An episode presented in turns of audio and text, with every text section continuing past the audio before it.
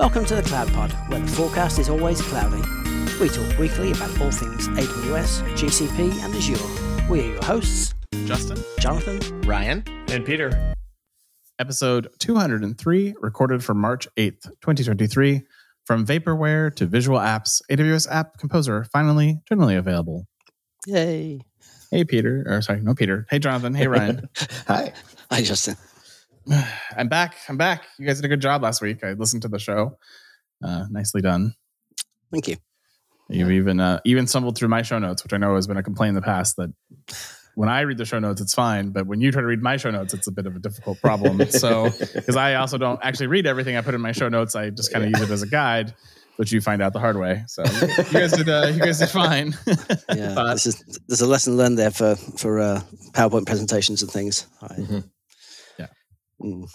but uh, yeah, so overall it was good. I uh, I got published, and uh, hopefully people listen to it. But uh, I uh, I was a little bit disappointed you guys skipped the migration journey for that episode because that's the this is the one I don't want to talk about today. I was like, oh, those, those Yeah. punks. yeah. yeah. We we kind of had a time crunch in the end, but honestly, we didn't want to talk about it either. So All right, well then uh, you look forward to that, listeners. You look forward to that at the end of the show. So, all right, well, let's get to it. Uh, we got a bunch of stuff to get to. So, uh, AWS has announced that they are working on a new region in Malaysia. This will allow all Malaysian customers, of course, to host their data locally. But we have three new AZs uh, in the region, bringing the total up to 99 when it comes online. Although they they don't mention when it'll be online, but probably like end of 2024, beginning of 2025 is my guess. Uh, and Amazon is apparently committed to spending over $6 billion in Malaysia by 2037. So, uh, yeah, if you are in that part of the world uh, and you need AWS, uh, you will soon be able to get it. Maybe they can use it to help find that plane that's still missing. it's interesting for, for for once I actually when there's some detail about the customers in the area and why they're building in that area. Usually, it's kind of we're opening a new region. Uh, There you go. Actually, Amazon's always good about that. They, you know, they do where G- GCP and Azure don't mention any customers when they do this, but uh, Amazon's always actually been pretty good about giving you kind of idea of some of the customers um, who are going to be there. And, and you know, part of the thing is I imagine there's a, a sunk cost uh, or floor to what you need to have in revenue in a region. and so I suspect that they had to go figure out who would move their workloads to their new region if they were to build one. Uh, versus Google and Oracle, who are just like, just build it and they will come. Uh, Amazon's only building it because they're already there. so Yeah. Or or they're just not advertising the same the level of effort because I can't imagine that the amount of investment it takes to to build out something like that with all the not only just you know the the compute and all that stuff, but then all the infrastructure to to maintain it. And Yep. it's a big deal, I'm sure. It's not a huge population, in Malaysia. I think it's like 30 million or just over 30 million, but it looks like all the customers or most of the customers are finance and, and government and education and sort of sort of core infrastructure type things, which makes sense for, a, I I guess, a, a fairly still developing nation economically wise. Yeah. Well, the application composer, which was announced at reInvent, is now generally available. App Composer is a visual builder for you to compose and configure serverless applications from AWS services backed by deployment ready infrastructure as code or infrastructure as code. I like to point out that they said visual builder for you to compose and did not use the word no code or low code because clearly they listen to the show and they know Yeah. that we don't like it. and so they've they've artfully removed that from the press release. Yeah. Uh, with two days uh, general availability of it, they're also having several new features, including the ability to connect to the Amazon API gateway directly to Amazon SQS without routing through Lambda functions, and a new change inspector capability, which provides a visual diff of template changes made when you connect two resources on the canvas, which is the pretty picture you draw to connect your things together in a low code way. So uh, I actually going to play with this for the next feature we'll talk about, but uh, I was kind of excited to go. I'm going to play with it next couple weeks. It's my on my list. I like that it's not branded as no code though, because it, it really is no code. It is just hooking together different different services, and there may be data transformations, which is a configuration, and it may be pipelines between different places, and that's a configuration. There isn't there isn't really code involved in this. Yeah, I, Yeah. I agree. yeah hopefully it's just maturity in that space right like it's it's not a buzzword it's not the thing you know it's not a WYSIWYG workflow type thing that requires a whole bunch you know has a whole bunch of rough edges and makes it really difficult to implement so i like it Yeah, I agree. Well, uh, like I said, I'm, I'm looking forward to using it on this new capability, which is that you can now subscribe to AWS daily feature updates via Amazon SNS topic. Uh, which thank goodness, like I've asked for this for years. Uh, subscribing to the SNS topic will send you a normal email formatted uh, daily message that includes anything they announced or updated in the last day. And then they give you a JSON representation of all that data as well, so you can parse it. Uh, those then link, of course, to the blog posts uh, as well as to the larger news blog posts posted like Jeff Barr, etc. Uh, and ultimately, all I had to say is um, I have subscribed to this. It's very noisy. Uh, please don't unsubscribe from the podcast and subscribe to this instead because you will be inundated with emails. Uh, but uh, I look forward to using this to inject those stories into our show notes so then I can then edit them more effectively there without having to do a copy paste operation I do right now. Uh, Ryan promised me two years ago when I added them to the podcast that he hasn't delivered, but you know, not, not bitter at all. No, no. Uh, what's funny is I, I did the same thing when I saw the application composer. I'm like, oh, I could do that. so one of the two of us will will try application composer for this use case. Yeah. Sometime in the next two weeks, probably. But, uh, probably likely be neither of us, to be Yeah, honest. There's so much to do, but uh, we at least have a dream.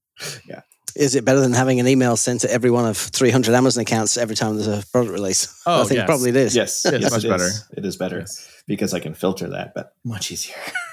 Yeah, it's, I mean, I, I can see a whole bunch of use cases for this. I mean, you could proactively go out and enable services or disable services or do all kinds of interesting things.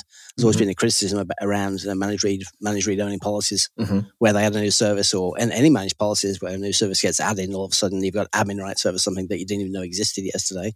Mhm. So this this would be kind of good if if the Yeah. if there's enough information in the in the payload at least to go Mhm. off and sort of proactively either alert someone in security or or in the CCOE or something.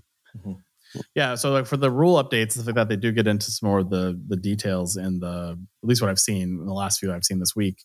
But um, you know, it, it's just nice that they put it into JSON format because you know that there's a standardized schema format behind any blog. and so, you know, like the way that I do show notes is I copy the URL, then I copy the title of the show, and I update the URL in the Google Doc to be the URL name. You know, it's just like there's a three step process, but like I'm like always known it's, it's just JSON. But then the problem with automating it that Ryan and I quickly discovered when we tried to do it is that you have to then parse the you have to parse the website to or the RSS feed to then get it into a format that isn't XML because that's the problem with RSS. It's all XML. Who wants to deal with that noise? Um, you know, you then had to you work it through this process, and so either scraping it or working through the XML parser to then convert it to a JSON object to actually do anything with it uh, became very complicated very quickly. And then, of course, the Amazon articles in general are not consistent in how they are designed or named or anything else. And so you ran into all these kind of problems that uh, were just kind of awful. And if you've ever seen Corey Quinn, he's got a whole workflow for how he does this newsletter that is basically dealing with the same problem. And I don't want to repeat what Corey built because it gives me a headache every time I see it. when he posts about it If on I Twitter. was younger and had you know more attention span, I think maybe, but yeah, because it's impressive, but it's it's a lot, and then you have to factor in the complexity and the maintenance of that over time. Yeah. Well, then Mm. you, then you realize, you know, I was at a company once and they had an XML to JSON conversion thing they bought from Oracle as the only feature. And I always thought, well, that's ridiculously amount of, you know, spending a lot of money for this basic feature. And now having tried to do it, I'm like, oh, I see why you would like this feature. Mhm. This makes sense to me. Yeah, they are they are not compatible. Yeah, they are not. It was the consistency that it would killed me because I, I, you know, like, and that's really, I don't even know if the tool would provide that ability. Yeah, as, as somebody who's built probably just like hundreds of other people did things like automated email responses to ACM notifications and things. Mhm. Having that having the format of the email change was such a pain, and Mm. so yeah, having a having a fixed schema for something, great. Very nice. Yeah. All right, let's move to GCP. Uh, they are apparently launching several new capabilities to Spanner's regional and multi-regional capabilities. Uh, the first one is the configurable read-only replicas that let you add read-only replicas to any regional or multi-regional Spanner instance to deliver low latency reads to clients in any geography. Apparently, you couldn't just add these before. It's Hmm. surprising. Yeah. Spanner zero down. Well, not really. I know Google now. Uh, Spanner zero downtime instance move service gives you the freedom to move your production Spanner instances from any configuration to another on the fly with zero downtime whether it's regional, multi-regional, or custom configuration with the configurable read-only replicas. And then they're also dropping the list prices of their of their nine replica global multi-regional configuration uh, NAM-EUR-Asia 1 and Asia 3 to make them even more affordable for global workloads. I think that's one of the surprises when you get into GCP, um, especially coming from AWS where everything's you know region isolated.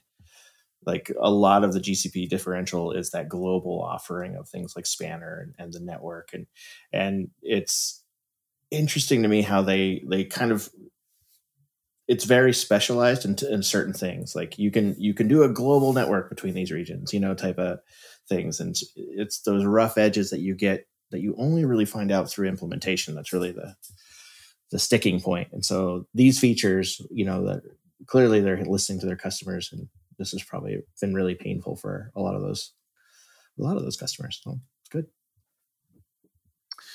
How's it for Google this week? Not much going on there. Wow. But Azure is bringing the Renaissance back in a big way. Cue the uh, cue the music. Yeah. It's a jaunty theme here. Yeah, jaunty theme. Announcing a renaissance in computer vision with AI with Microsoft's Florence Foundation model. Uh, apparently, this was trained with billions of text images pairs and integrated as cost effective, production ready computer vision service in the Azure Cognitive Service for Vision.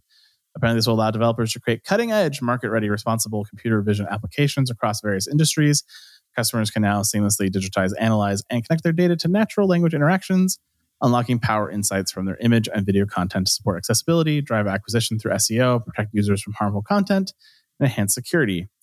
Uh, they're leveraging this new Vision AI service in Microsoft 365 right now, and things like Teams, PowerPoint, Outlook, Word, Designer, and OneDrive.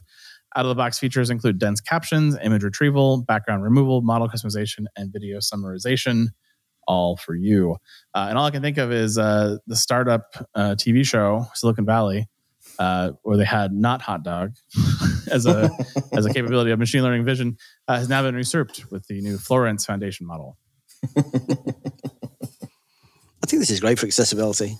I have a friend who is legally blind, and talking to her about her experience of using the web, which she has to do for a job, is um, is horrendous. Like even even now, like almost thirty years post, you know, the web being a thing, images aren't captioned, things aren't captioned, things aren't accessible, and so even even just something as simple as describing an image that's on a page, which could be critical to you know the context of an article that they're reading or something, is is super useful. And then the last Azure story for the week Azure WAF guided investigation notebooks, just rolls of the tongues, uh, is now using Micro Sentinel for automated false positive tuning. Uh, you guides you uh, the notebook guides you through the investigative experience to understand the Azure WAF incidents in Microsoft Sentinel, identify false positives that require investigation, and create Azure WAF exclusions. it's one of those stories that I think I really only understand the details by actually walking through, you know, uh, an example or uh maybe a guided lab. Like there's, I, I, I, you know, I've worked with WAF and and I, I kind of know the things that they're talking about, but like the, the the notebook and the guided investigation experience, I'm like, I don't what. This is either going to be like, you know, read the docs or or or I don't know really. Like it's weird. Yeah, I guess. I I mean, I guess it just gives gives a person uh, in in the case that a, a transaction was was denied by the WAF that shouldn't have been. It gives a person the opportunity to investigate the entire flow and figure out why the WAF denied something that perhaps shouldn't have been.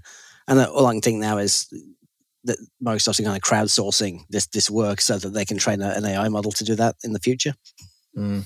because that's Is that, clearly that now the ulterior motive of all Azure things now? Well, they're Yeah. just using that to train a model. So. Yep. yeah, it's gone from stoplights and buses to Yeah. WAF events. Uh, they are actually in the article uh, for Ryan's purpose. Uh, there is quite a few walkthroughs of how you would use the notebook to basically do these different tasks. So they go they go through the use case of understanding the attack landscape when there's a true positive issue, to understanding when it's a false positive, and some of the persona involved in some of these processes and how you might use it. So there is some actionable stuff in the in the article uh, for if you really want to know. But uh, I did not include those in the show notes because it would take us forever to walk through them. I guess it's. I mean, my confusion really is like you know, like you you have a you know an exclusion which is logged in your WAF, and you have the policy that excluded that action, which makes sense, right? I, I, it's the next step where they're providing this the notebook. Um, you know, sort of, and I'm maybe it's called notebook because it's similar to like sort of data science, machine learning type stuff, but I wasn't quite sure what that really did, even after reading the uh, reading through the article. give it a shot. Go by this. I think if I follow step by step instructions, maybe I'll understand more. Yeah, Yeah. I think it's a sort of security data spelunking place. Yeah. Just as Jupyter notebooks are. It's like, a, Everything like an. XDR type, um, you know, exercise in lab where they you walk through the log hunting and threat hunting and how you do those different things, and um, it, which was interesting the first time I did it because I was like, oh, I now understand what they mean by threat hunting because it's not really threat hunting. I mean, it is, but it's Yeah. not how what not how you initially may react to the words threat and hunting put together in the same sentence. Uh, but it uh, it is interesting when you do those labs and understand what they're actually doing, and it's, it's kind of cool. Uh, I blame I Hollywood see- movies. it's part it's part of the security side of like that's the security part that I enjoy and would like to do and be fun and I should be a CISO. And then I remember all of the third party risk and compliance and GRC side of security and I lose interest again. So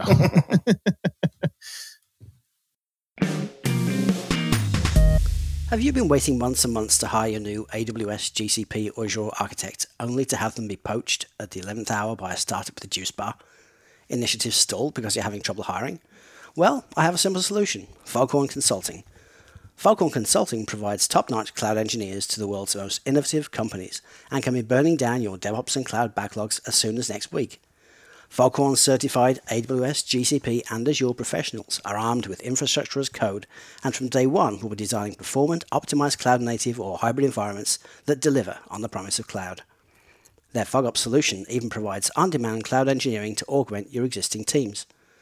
Visit www.foghornconsulting.com or send an email to cloudtalentnow at foghornconsulting.com and tell them the CloudPod sent you. Your dedicated FogOps team is with you for the long haul, and they bring their own juice.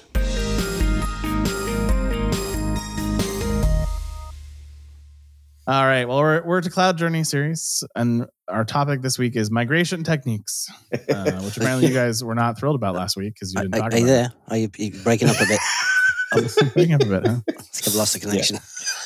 Three grizzled veterans with jaded perspectives on Yes. Yes. workloads talk about migration. There's only one correct answer in this list of ways to do it, but uh, Yeah, Ah. see which one you think we think is the right way. Yeah. which way do you think we like the best? Um, so yeah, so last week we talked a lot about the six R thing. Uh, well, two weeks ago we talked about the six R's a little bit, and you know how you think about from an application by application perspective, how you migrate them, you know, through the different process. Either you replace it with a SaaS product, or you migrate it, or you transform, lift and shift, or you transform and shift, uh, or you lift and transform. All these different ways you can kind of go through the process, but we didn't really talk about the underpinning mechanisms that actually exist inside of those type of things. And so there's really three: uh, hybrid migration, uh, cloud native migration, and a VMware migration. Uh, and so these are you know really capabilities that you could leverage to either accelerate or hinder your entire migration strategy. so do choose wisely as you go through this process. Uh, but to kind of give you a brief understanding of each of them, so hybrid migration is typically where you you're going to keep some level of data gravity typically in your on-premise data center or in your co-location facility. Think like maybe my database is still going to live there, or maybe I'm going to have uh, you know my legacy monolithic application that lives in that hybrid data center. Uh, and then all of my net new things, my new microservices, my new API gateways, all my new magic excitement thing will all be built cloud native. It'll live inside the cloud and it'll connect through an interconnect of some kind back to my monolith. Uh, and I'll use that technique to basically slowly strangle the monolith and replace all the functionality over time. And you know, my migration will take five to seven years as you go through a major transformation. Um, but it gets you, you know, it, it's a lower risk, uh, gets you to the cloud, you know, at least with new stuff faster, but doesn't typically solve some of your legacy challenges.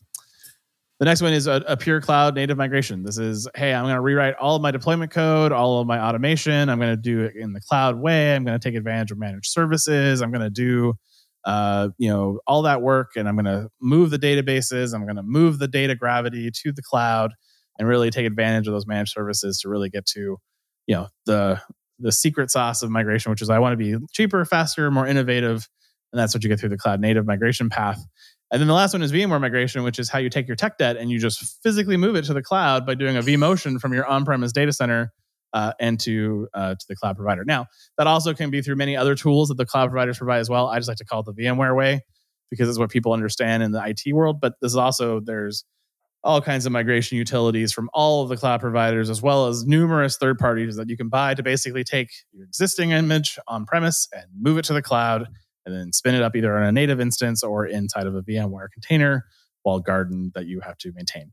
Um, so those are really your three your three main ways. And I miss anything on those three that I should have pointed out you to?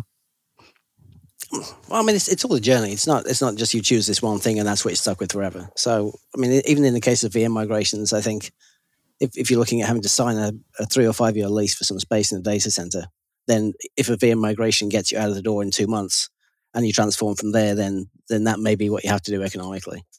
If you if you have if you have if you have a luxury, then then, then maybe oh not. yeah, I mean this is just the migration portion for sure. I mean there's I I think there's always the question after the migration what you do. I mean this is just the how do I get there part of the question. But yeah, I agree with you. There's always the part after the migration of like okay now that I've moved my VMware world to VMware world on top of AWS or GCP, how do I now get out of that walled garden because you're not going to get any of the benefits of cloud living in the walled garden. uh, or you're going to do VPC peering to connect to all the managed services and other cloud native things you want.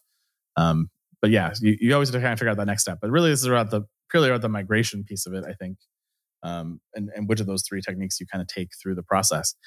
Um, you know, I, I think Amazon is very firmly in the camp of uh, cloud native is the way to go. like you should redo all your applications and you should go through that process. Uh, whereas you know, I think hybrid came popular and what everyone wanted, and that's what you saw Azure and GCP kind of embrace is like you don't have to move your whole workload. You can take advantage where it makes sense, and that then leads you into the multi-cloud story of like then you can use the right cloud for the right workload and not cut us out the door when you sign a deal with AWS.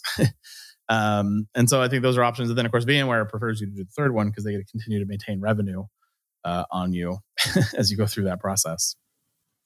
Yeah, I mean, there's it's it's funny because they, you know you come later to the game like Google and Azure did, right? You get to sort of capitalize on that, and so like because that strategy of of you know like hybrid really is you know backed by the the Anthos you know sort of strategy and product, right? It's like oh well, if you're containerized, you can you can sort of do you can do this, and Amazon has the outposts and the way to do similar type things, but the reality is that the level of effort and transformation still has to happen there. It's just where the workload actually is physically located that's different. Um, and so it's it's sort of there's pros and cons of of all these things. But I think my biggest gripe is just like at a certain point, when do we not call that that a migration? When do we, you know, start looking at these things not as one thing? And you know, like a, a, a hybrid migration isn't a migration if you're strangling your on-prem product or you know replacing it over time. It's it's your software roadmap. Like this is the functionality we can get in this hosted place, and we can get other functionality in this other hosted place, and this is this is our feature delivery over the next several years. It's no longer a cloud migration, and that's and I, think that that's you know these migration projects end up getting sort of pigeonholed over time into things that they're not, like with a finite end because of that, right? Because mm-hmm. if you think about the finance aspect of a migration, for instance, you know it's going to take, you know, a hybrid migration, it's going to take five or seven years. That is going to really hurt your, the economics and the, the health of your business from a Wall Street perspective. But if you have a technology and innovation product roadmap, that makes a lot more sense, you know, as you you can grow that over time and you can you can change the sort of um, the story there and and make an argument for you know the investments you're making in certain areas. And I just think that you know one of it's using the right terms for for the projects that is is important to to sort of maintain that narrative. You're absolutely right. I think those terms have been chosen with a very infrastructure looking um, eye in a way. Mm-hmm. Are we moving this infrastructure? We're moving this infrastructure, but doing a bit of transformation. Uh, in the past, maybe maybe the cloud native one isn't isn't focused on infrastructure because it does encourage managed services, and those are things that we would like to. Well, we'd like to think that that those things will be adopted by, you know, product engineering rather than being bolt-ons at, at deployment time by SRE teams or release teams. Often that's still not the case, though. I think in my ideal world, I've worked with so many legacy apps that have been around for 20 plus years I, I really wonder why why goes the effort of this incremental, painful, slow transformation when you know your product at this point, you know your customers. I, you have better tooling now than you did 20 years ago. You know, we're not talking about dot, the original .NET. We have amazing tools, amazing SDKs. Rewrite everything.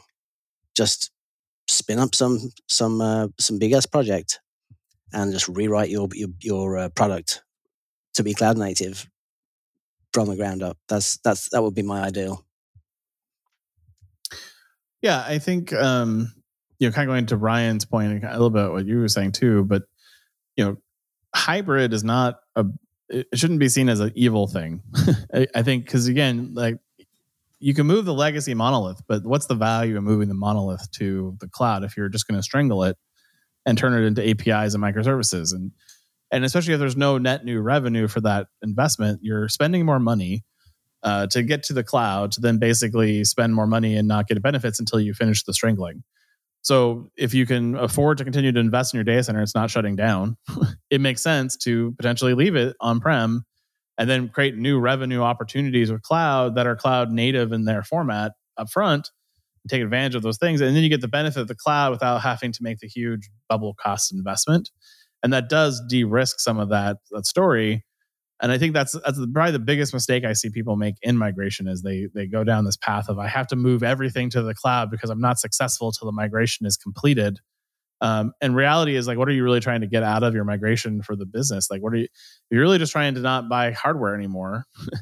You know you can get your hardware on premise to last five years and if you think your transformation to a cloud native you know monolithic to microservices thing is seven years that's not that much hardware you to buy. And it makes sense to keep it on prem and then leave it there. And you know even in in current days like i talk about you know does it make sense to move sql server to cloud? Or does it make sense to create a data pop and leave it in my data center and make that a really high functioning robust application and just deal with the additional latency between the data center and the thing because we know we're eventually going to move to a data lake. And do i need to pay for both? Um, and those are those are conversations you end up having a lot. And so uh, I think that's why hybrid took off so well is because it didn't require you to do this major investment of moving and moving that for stable mature applications that don't make it doesn't grow more revenue by moving it i think people often think though that they're not going to get any value from the migration until it's finished right. so we, we're not going to we, we, don't realize any benefits until we shut down the data center and I, I think that's the wrong way of thinking about it well, I mean, I think a lot of companies end up in this this bubble cost concern, right? Where like, oh, well, we have this huge cost on data center and we have this huge cost on cloud, and now it's impacting my margin of the business.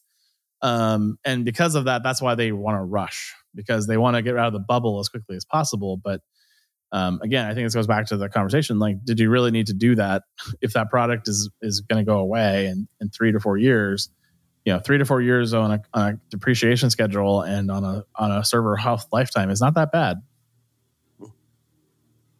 I kind of wish there was a way you could sell excess data center capacity. You know, as you're doing a migration, as you spin things down, but you've still got a commitment in a you know colo some ways. It would be awesome to actually like kind of build a build an on-prem spot market type thing, so that you could actually you know get some revenue back, get some compute back mm-hmm. some cash back for uh, for the stuff you're not using to, to realize that before you actually shut the whole thing down. That'd be neat. I would, yeah, that's maybe not a bad idea. yeah, scratch that terrible idea. yeah, yeah. hmm. yeah. My brain's thinking now. yeah. yeah. Uh, well, I don't have anything else uh, on this topic unless you guys do. Um, I did for a second, but I think it's gone now. out of the three, though, which do you think are the most successful on average? And, and I guess it depends how you define success. But you know, VM migration is simple. You you move things from one place to another. Maybe you move IP space. Maybe you move some connectivity around. But it's simple and it's doable and it's achievable very quickly. Mm-hmm. I've seen plenty of failures in cloud native migrations and in hybrid migrations. So it's you know choose wisely. yeah. yeah. I mean, I've never seen a successful VMware migration that wasn't DR. You know, like wasn't part of that, and so like it doesn't really get exercised. It goes through an evaluation, and and you know, like a lot of places test their DR, but it's. I think that even that, like from a financial perspective, and probably from a security perspective, and and an operational perspective, over time, I think that has its own challenges. Um, and I've never really seen anyone do it or try it. I'm always curious to find someone who's like, yep, we took our entire 300 rack workload and moved it over. You know, like like, that's impressive. You know, Well, I mean, you can figure out real quickly that it's not cost effective. when you're like VMware, please give me a proposal to move all of my on-prem 300 racks to cloud, and then I'll come back and say, well, that's going to cost you this much money, and you're like, oh, that's a lot. never mind. So I think that's why you don't see a lot of successful versions of that. Uh, because the price tag is pretty hefty. But um, I, you know, so my my preference is actually mostly hybrid migration at this point. I at one point in my career naively thought cloud native was the only way to do it. it's the way I like to do it the best, but the reality is for dealing with companies that are you know in some transitionary phase, like monolithic to microservices, uh, or moving into you know more digital transformation projects, stuff like that. The hybrid gives you the best of both worlds. I got to maintain a stable cost structure I understand, but I got to enable new innovation and new capabilities that are cloud ready from day one. And I think ultimately that's reason why hybrid took off in the market too, is because of that exact reason. And so, you know, if if the monolith is going to live on forever, then you know maybe you want to make the move, but you can make the move much more slowly uh, because you're still getting value out of the cloud investment. You're still getting access to things that you want. You're getting that elasticity. You're getting that burstable capacity that's all really important. Uh, and that's one of the big reasons why you wanted cloud was for those things, right? So if I'm a retailer and I have a pretty fixed um, workload that I run most of the time, I can keep that on premise. It's like I know it's cheap, but I do know at Black Friday I need four times the capacity, and I only need it for Black Friday. And then I can use this hybrid configuration to basically scale up into a cloud and burst. That's a really compelling use case and really the right optimization of I have I have a pretty steady workload most of the year, and I have a really spiky workload this one period of time. And I'm going to take advantage of that opportunity with cloud.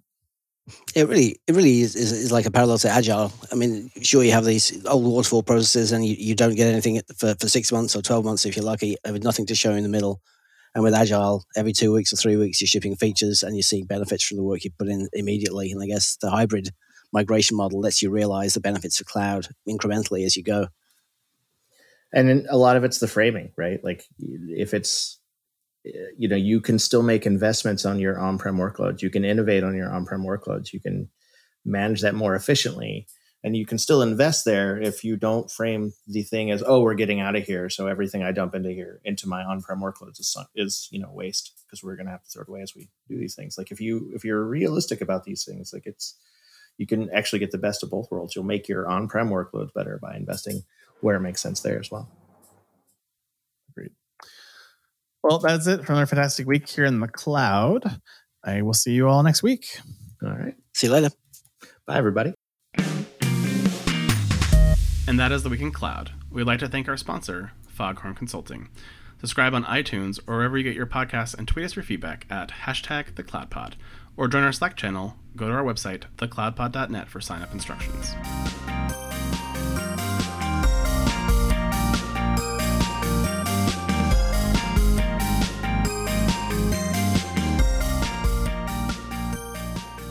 Uh, so uh, basically, there was an article, uh, and it was written by a Stanford professor who studied organizational behavior for decades. And he says the widespread layoffs in tech are more because of copycat behavior than necessary cost cutting. Uh, and this is all, you know, basically he studies organizations, he goes through this process. He said hiring is fundamentally expensive, paying recruiters, hunt headers, sign on bonus, etc. And firing is just as expensive as that hiring process is. And this process is just nat- naturally cyclical. Uh, so companies are trying to justify the layoffs due to cost cutting, but the reality is that they're not going to run out of money if they do lay off or don't lay off in most cases, which we're seeing, which is company lays off 500 people, then they have record profits and their margin grew in the quarter. Uh, and so, you know, it's, it's sort of interesting. And then, you know, it also calls out in the article, the irony is that these companies a year ago were talking about how important the people are to their business and what a capital asset their people are. Uh, and now just turning around and throwing them to the curb. So, yeah, really an interesting uh, article and, and take on it. And you know, it does feel very much like it's everyone copying everyone else because that's what Wall Street wants, not because they feel they really have to. It would be interesting. I, I know there's a, the website that tracks layoffs. It would be really interesting to look at the, the difference in proportions of layoffs between publicly traded companies and privately held companies. Because oh, yeah because I think I think that just the nature of the capitalist economy drives a lot of these decisions. Because if you if you have big if you have mass investors getting on calls at the end of every quarter, and this and this particular company has just um, laid off twenty thousand staff to improve their profit margins, and this one has not. Who are you going to go with? Who's who's most likely to to have you know to bring the highest dividends or the best growth? Um, I think it's a bit of a narrow-minded approach. Best growth financially doesn't necessarily mean best growth for the future. But yes, I can definitely see. I mean, when, when companies post billions and billions of dollars in, in profits, it's it's, uh, it's hard to take the necessity to to lay off workers. Mm-hmm. Yeah, especially when you hear those reports that you know it's like, oh yeah, we you know due to the, the harsh economic conditions, we're we're letting all these people go. Oh yeah, we also hired Matthew McConaughey for ten billion dollars to be our creative expert. You know, like, and it's just like, okay, so that's just a lie. you know? Yeah, all, all, the Super Bowl ads and things like that. You yeah, spent yeah. how many million dollars on thirty second ad? yeah, like it's just like, uh, no this doesn't feel like a real financial decision. This feels it it it feels like there's some other intent, right? Like it's I don't you know, and it's this would make sense to explain that. Yeah, the cynic in me kind of it kind of makes me think that it's. I'm not necessarily saying there's collusion between these companies to to drive the cost of labor down, but it's easy to see that with so many layoffs, what are we up to? A couple of hundred thousand layoffs. Mm-hmm. Oh, let me go check out the layoff tracker. Hold on. Yeah. Easy to see that with so many layoffs, that the demand for labor has changed and it is no longer a an employee's market. Yeah, it's uh, 128,202 layoffs as of mm-hmm. uh, recording here. So well, the but the job growth numbers are still very strong, like as a nation, which is true. You know, which is interesting as well, in the U.S. anyway. Yeah. Well, I, I think that's because during the pandemic, you know, labor was impossible to get. You couldn't find people for most of the mm-hmm. roles you had open. So there was the haves and have nots of hiring, right? FANG mm-hmm. companies mm-hmm. hired like crazy. They were able to get people all day long. And then smaller mid-sized companies or even smaller enterprise companies were not able to hire at the level they needed to. And so they were sitting on open recs. And so I think what you're seeing is just these people are getting laid off from FANG. And then as long as they're capable of doing the jobs, they're now all of a sudden have a job in a smaller company where they actually may have more impact. Mm-hmm. Um, because again, like a lower performer at a FANG company is not the same as a low performer at a small business. yeah, I'm not going to link to the, the TikTok video I saw earlier, but I, I had a very, very good rant earlier about this entire situation, about these copycat layoffs and, and how employees were sort of unfairly penalized and they've lost their jobs because they were poorly utilized, not because they were poorly performing. Mm-hmm. Agreed. Yeah, no, it's, you know, what was the yeah Benioff you know talking about all the new hires being less effective you know from the pandemic and you know like it it, it makes it it makes it geared towards like the the employee's fault when really it's a business didn't really know how to how to operate during a pandemic in a remote first yeah. world right and it's just like that's not them not being able, you know, it's them not being supported or getting access to the resources they needed. It's not them being lazy and just like, oh, I just I'll watch TV all day and put my mouse on one of those auto clickers or whatever. So, you know, like it's dumb. I hate it. Yeah, it doesn't doesn't help all the, the things you read in the in media around. Well, this tech person's got sixteen jobs and they, they just check in like once once a week with, mm-hmm. with their boss and they're making one point three million dollars a year or something. Mm-hmm. I, I, think that just gives people a bad image. I, you know, it's just like yeah. uh, you know every every homeless person's just looking for drugs or yeah. it, or just wants to drink the next uh, whatever. It's yeah yeah. I'm sure that there is one person who had 16 terrible bosses who who basically allowed them to get away with murder and didn't check in and, and wasn't measuring performance in any meaningful way. And then that turns into a thing that's repeated. And then the internet is a huge magnifier of that noise. And, mm. and now it's like every single person who's decided to become remote has 16 jobs and it isn't really putting in their full effort and is quiet quitting. You know, like it's like I hate I hate all the narrative. Yeah. Quiet quitting, quiet firing, all these words. yeah. Mm-hmm. Remember when we expected our leaders to be, you know, like generate excitement and passion and, and those mm-hmm. things. And now it's just like, no, that people suck. I'm like, eh. maybe it's you, you know? yeah. The, the whole, you know, this is interesting, you know, you brought up the quiet quitting thing, but the, the quiet firing, I sort of find interesting because it's, it basically describes that managers fail to adequately provide coaching, support, and career development to an employee, which results in pushing the employee out of an organization. I don't know that I call that firing as much mm-hmm. as just you know they don't have a spot for you to move up or they don't you have a bad manager mm-hmm. you know it's really less about you know an intentful thing it's it's a fact of the matter is is that you just have a bad boss mm-hmm. so you know, we had bad bosses before there was the challenge of remote work, right? Exactly. When, you had physical proximity as an advantage to, to check in on someone and and your physical proximity and, forced you to be able to go sit in your uh, manager's office like hey i need a, i need something or i need feedback yeah. or you know you could yeah, force those things where it's a little harder to like schedule time on someone's calendar who's booked from 7 a.m until 6 p.m every day so like it's yeah it's you know we we're having to adapt and make new ways of working and and and that you know is going to be a little disruptive and i think that if anything the pandemic and the productivity levels showed that despite all of that we were doing an amazing job so you know it's if there are individuals there that aren't performing like yeah it's much easier there's there's many more excuses now there's many more ways we can blame employees for for, for problems mm-hmm. yeah Okay. Well, thanks, guys. I, it was a good article, and uh, thanks for your insights as well. But uh, see you next week. Awesome. You.